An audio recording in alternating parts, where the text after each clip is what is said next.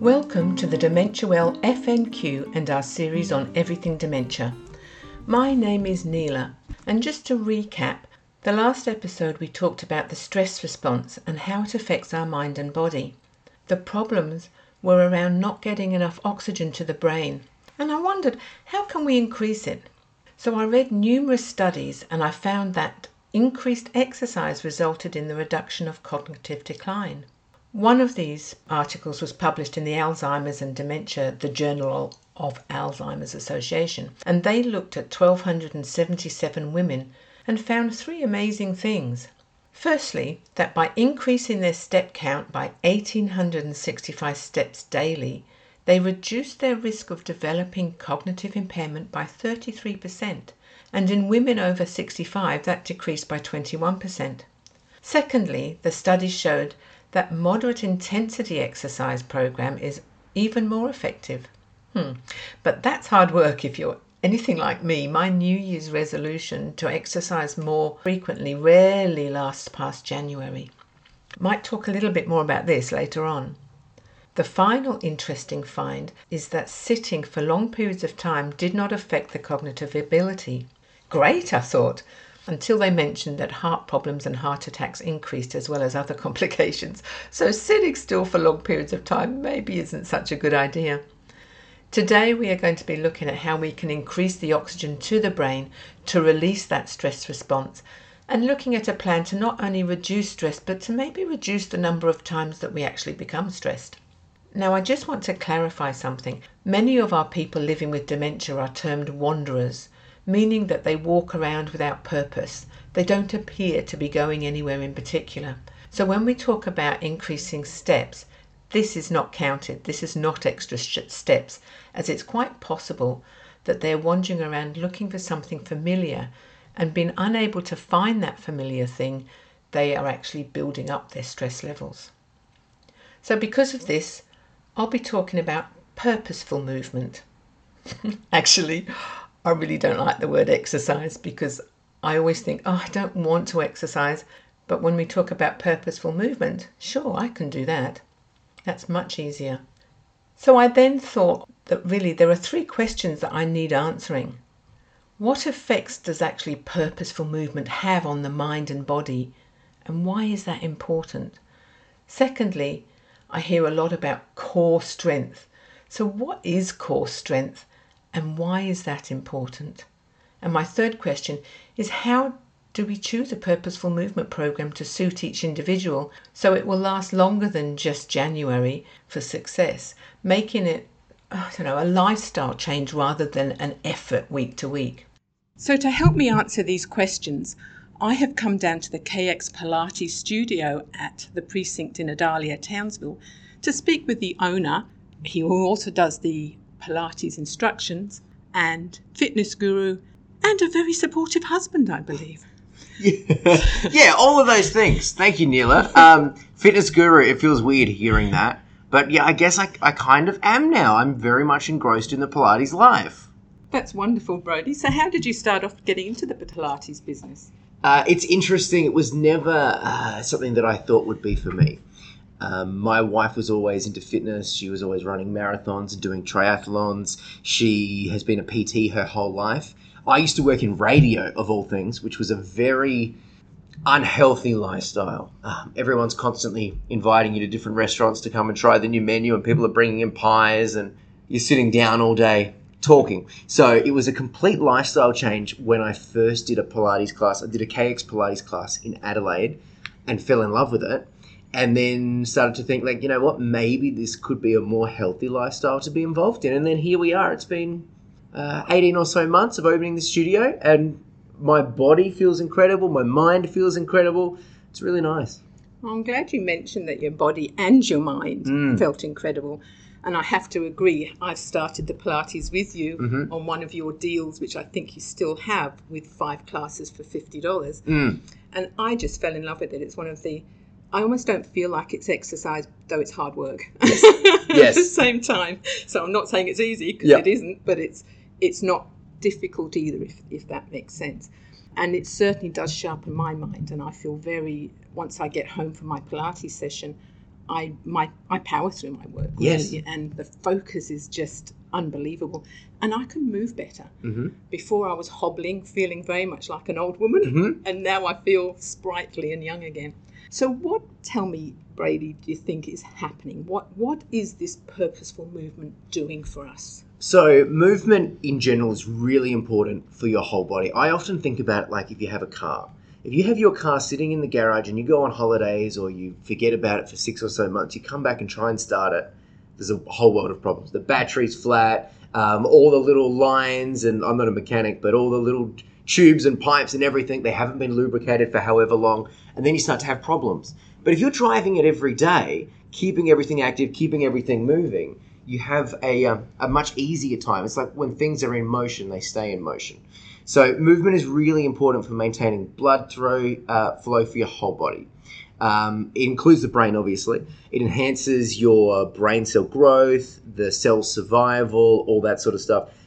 Pretty much everyone widely accepts that it's an easy thing you can add to your daily lifestyle to stop your brain deteriorating and stop your body deteriorating as well. Um, and the cool thing is, it's never too late to start as well. So if you've made it to your 30s, 40s, 50s, 60s, 70s, and you haven't been particularly active, if you start to get active in your own way, it really, really helps. Um, it also prevents things like heart disease, stroke, type 2 diabetes, obesity, all that sort of stuff. And they, in turn, are often risk factors for things like dementia as well. So if you can prevent those in the first place, it's really good. Stress and anxiety goes down, all that sort of stuff. It's it's just it's like a miracle drug that I don't think we've taken seriously enough for too long. We haven't, and I have to say that sometimes with exercises that I've done in the past, like I've gone to the gym, I've tried aerobics, I've tried lots of different things, which haven't suited me personally. Hmm. But every time I, after I'd finished those exercises, I'd be really ecstatic, like I am now, really Yes. buzzing. But before I go, uh-huh. it's always been a real effort to drag myself off the couch to go. Yep. How does it feel so bad before you go? Why don't you remember how good it is afterwards? That is a great question. I wish I knew the answer to that. I don't know. It's kind of like all the good things in life you don't typically want to do all the time. Sometimes you want to sit down and you want to eat a cheeseburger. And you know that after you do it, you don't feel particularly good, but something about it calls to you. I don't know what that thing is in our head that says, I don't really want to go be active right now. I know it's going to be better later on, but I think we just like to procrastinate and we like to enjoy the moment instead of the uh, returns that come later on. It's very easy to get caught up in, oh, it feels pretty good to be sitting on the couch right now, instead of how good am I going to feel afterwards. Yeah, and it and it is a bit like that, isn't it? I I think, or I'm guessing, what the answer might be is to actually stop making it an exercise, which is a chore, and make it a lifestyle change, so it's just part of your normal routine. Massively. That is an enormous thing. Um, and I think it all comes down to what it is you're choosing to do. So if you're someone who wants to start getting active, maybe you're not very active at the moment, and you hate riding bikes, hmm. don't sign up at the gym and go sit on a spin bike and cycle for 30 minutes. You might do it once or twice, you'll hate every minute, but then you're not going to make it a part of your daily life. Whereas I've got friends and relatives that love cycling and they'll j- happily jump on a bike and they'll go for an hour's long ride. I couldn't think of anything worse. I'd get I get bored, I get sweaty, I don't like it. Whereas if you're someone that loves having coffee with friends, why not make a little decision that instead of driving to go have coffee with your friends, you can walk there. And maybe you live a little bit of a distance away and you can start off small. You could park the car a kilometre away and just walk that last kilometre. That way you've got an extra, say, 10 or 15 minutes worth of uh, exercise in. Everything's been moving. Um, and it's a purposeful thing. Plus, when you are actually catching up with friends, it's really beneficial for every aspect of your life as well, your good health mentally and physically. So I think it's about finding those things that are purposeful and you actually enjoy. If you like playing golf, fantastic. Go play more golf. Play golf with your friends. Maybe for something a little bit different, once every three or four times you play, don't get a cart. Uh, like don't hire a cart to drive around. Try and walk the course. Little things like that um, that you can incorporate into actually being a healthy habit and benefit. I mean, we live in a beautiful part of the world. Why would you want to drive down to say the Townsville Strand and park at a restaurant and not see anything. Why don't you park at one end, walk down the Strand, which is a few kilometres, and have dinner at a restaurant at the other end? Like we get to enjoy the beautiful uh, place that we live, and it's just better for you in every single way. And that's brilliant. I love that. So you're looking at, for something that you can enjoy Mm. doing and then just stretching it a little bit more. Yeah. Because when I sort of read that study which said that we had to increase by 1,665 steps Yep. each day, I thought, oh my gosh, that's huge. But I actually measured it out and it's only just over two aisles of a supermarket. Exactly.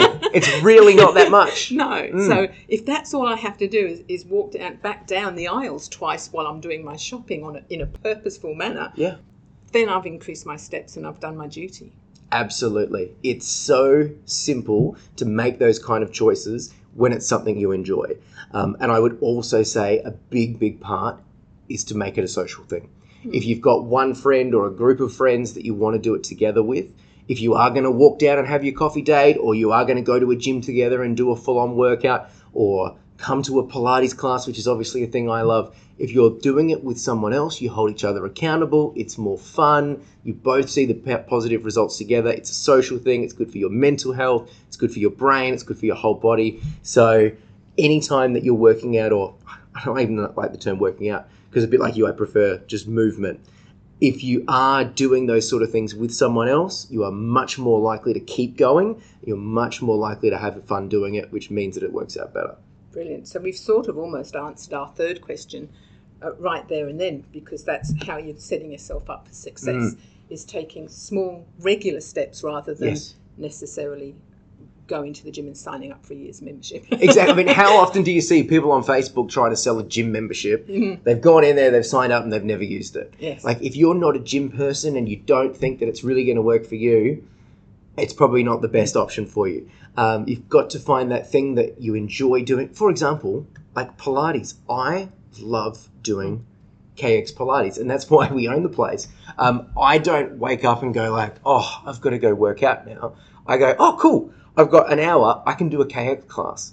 Because that's the thing that I really enjoy. If it's for golf, if it's golf for you, or if it's going for a swim, or going for a walk, anything like that. And the cool thing is, there are so many different things you can try. So you don't have to go in and sign up for a 12 month gym membership and pay all kinds of money up front and then realize you don't like it.